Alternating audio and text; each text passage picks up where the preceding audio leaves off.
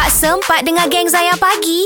Jom dengar sekarang. Zayan pagi bersama FBI dan Anas Tahir secara eksklusifnya pagi ni kita hmm. bersama dengan bekas anggota kumpulan Al-Maunah yang mana kita tahu pada tahun uh, 2000 uh, dalam bulan Julai kita Julai itu Al-Maunah ni nama yang digeruni. Ya. Yeah. Dan uh, ialah sampai sekarang sejarah ni adalah sejarah benar eh. Betul. Uh, mana kata tulisan buku yang Al-Maunah ni pun adalah daripada ahlinya sendiri. Adik-adik kita yang lahir ha. selepas tahun 2000 tu bolehlah tengok Google Betul. kan uh, macam mana sejarahnya dan uh, okey uh, Tuan Khairul Anwar M Arifin dan kita dah pun tampil dengan uh, sebuah buku. Uh, beliau juga telah menjalani hukuman penjara ya, selepas kes tersebut uh, selama 10 tahun dibebaskan pada tahun 2007. Dan kita nak tahu tentang momen-momen di sebalik penjara apa pengajaran yang Tuan Khairul dapat dan seterusnya nasihat yang boleh Tuan Khairul sampaikan. Uh, ni pentingnya si, uh, sifat tabayun. Hmm. Ya. Tabayun penting. Uh, dia bertanya sendiri apa sebenarnya berlaku. Jadi saya pun ceritalah apa yang sebenarnya berlaku. Penting tabayun. Kalau kita tak tabayun dalam cerita-cerita yang kita dapat, hari ini memang banyak fitnah. Wah, tu dia eh. Banyak fitnah. Pesanan. Kan? Baik. Banyak fitnah. Uh, kadang-kadang kita punya kita punya jari ni cukup cepat Allah. untuk nak memviral kan. Ya. Akbar. Ha, cepat nak viral. Ha, Ini dapat-dapat Anas berkahwin di Thailand. Ui, Anas ni mesti Anas Zayan ni. Kata. Tengok cek-cek bukan. Anas ni Anas Zimbabwe kan.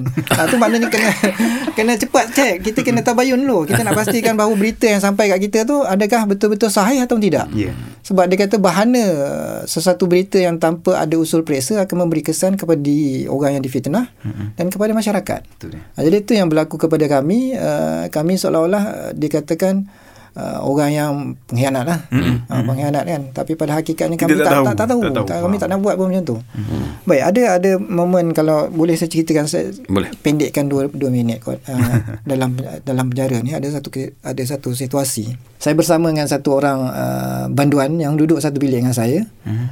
Uh, dia ni kes uh, tak perlulah saya perincikan kes apa eh. Hmm. jadi dia ni nak balik lagi 2 3 bulan kan dia dia, mas, dia masuk bilik saya dia minta ni ni peng, antara kisah lah dalam dalam penjara yang saya boleh kongsikan dia, dia minta saya ilmu pengasih Hmm. Okey. Ha, dia minta saya ilmu pengasih. Ha, Khairul, boleh tak kongsikan ilmu pengasih? Hmm. Kata saya mana ada belajar ilmu pengasih saya kata. Hmm. Saya tak ada ilmu pengasih apa semua. Hmm. Ada ni mesti ada punya dia kata. Tengok orang semua jemaah-jemaah suka sebab saya dekat dalam saya jadi imam. Oh, imam blok. okey, ha. Dia kata semua jemaah semua senang dengan Khairul dia kata. Saya cerita lepas subuh saya buat amal apa, selepas maghrib saya amal apa, saya cerita habis semua. Hmm. Dia duduk, hmm. Iya ke tak ada pun dia tak nampak dia rasa amalan tu tak ada tak ada kaitan dengan ilmu pengasih. Hmm.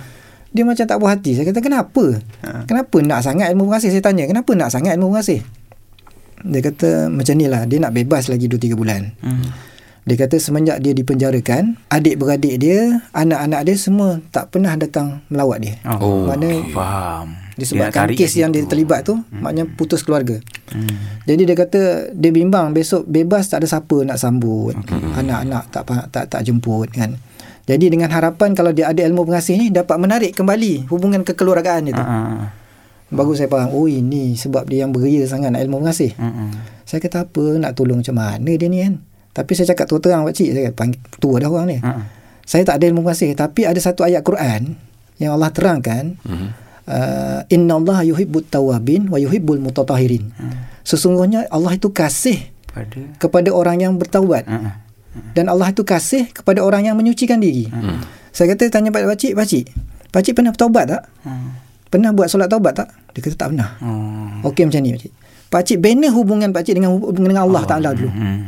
Dengan harapan apabila kita membina hubungan baik kita dengan Allah Subhanahu Taala, nanti Allah akan secara tak langsung akan Allah akan campakkan rasa kasih, rasa kasih sa- sayang tu kepada keluarga pakcik nanti. Faham. Oh. Faham. Jadi buat dulu saya kata ah, malam ni start malam ni buat solat sunat taubat istif, istighfar Rasulullah pun istighfar 70 kali. Pakcik Masalah pakcik Muhammad. kena lebih lagi lah. Yalah. Ah, okey okey okey pakcik buat. Ah ini insya-Allah lah inilah am- amalan Ilmu ilmu, dia. pengasih dia Ah, kata.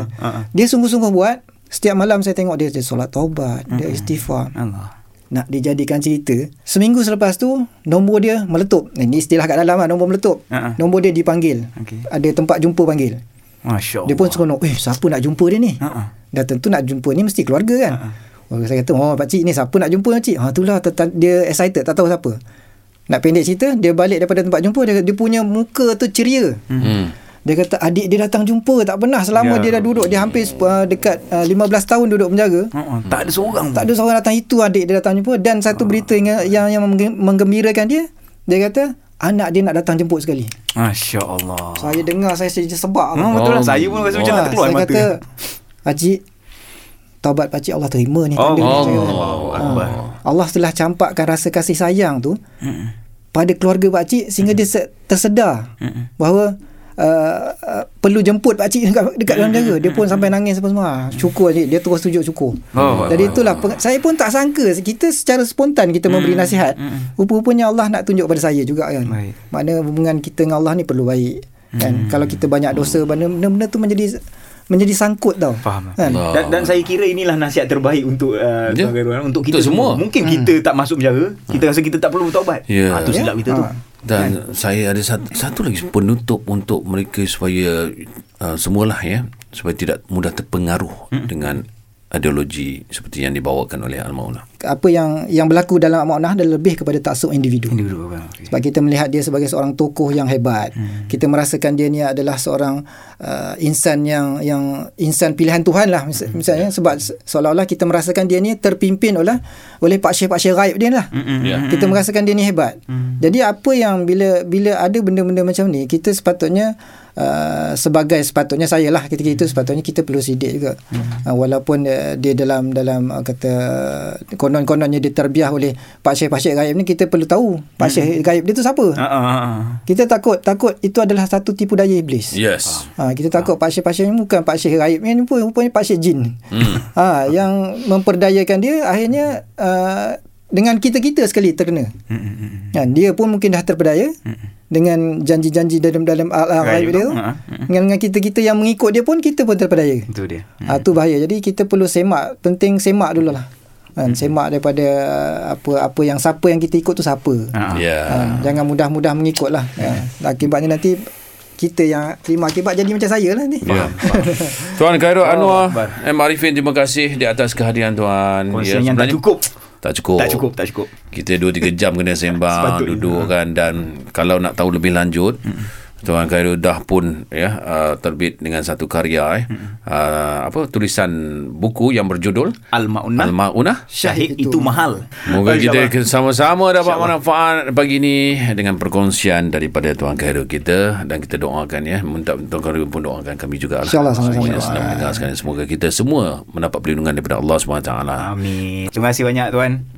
Sama-sama. Terima kasih kembali. Baik, terus stream Zayan, destinasi nasyid anda. Jangan lupa stream audio perbualan penuh Zayan Pagi menerusi aplikasi Shock SYOK. Muat turun Shock di Apple App Store, Google Play Store dan Huawei App Gallery. Zayan, destinasi nasyid anda.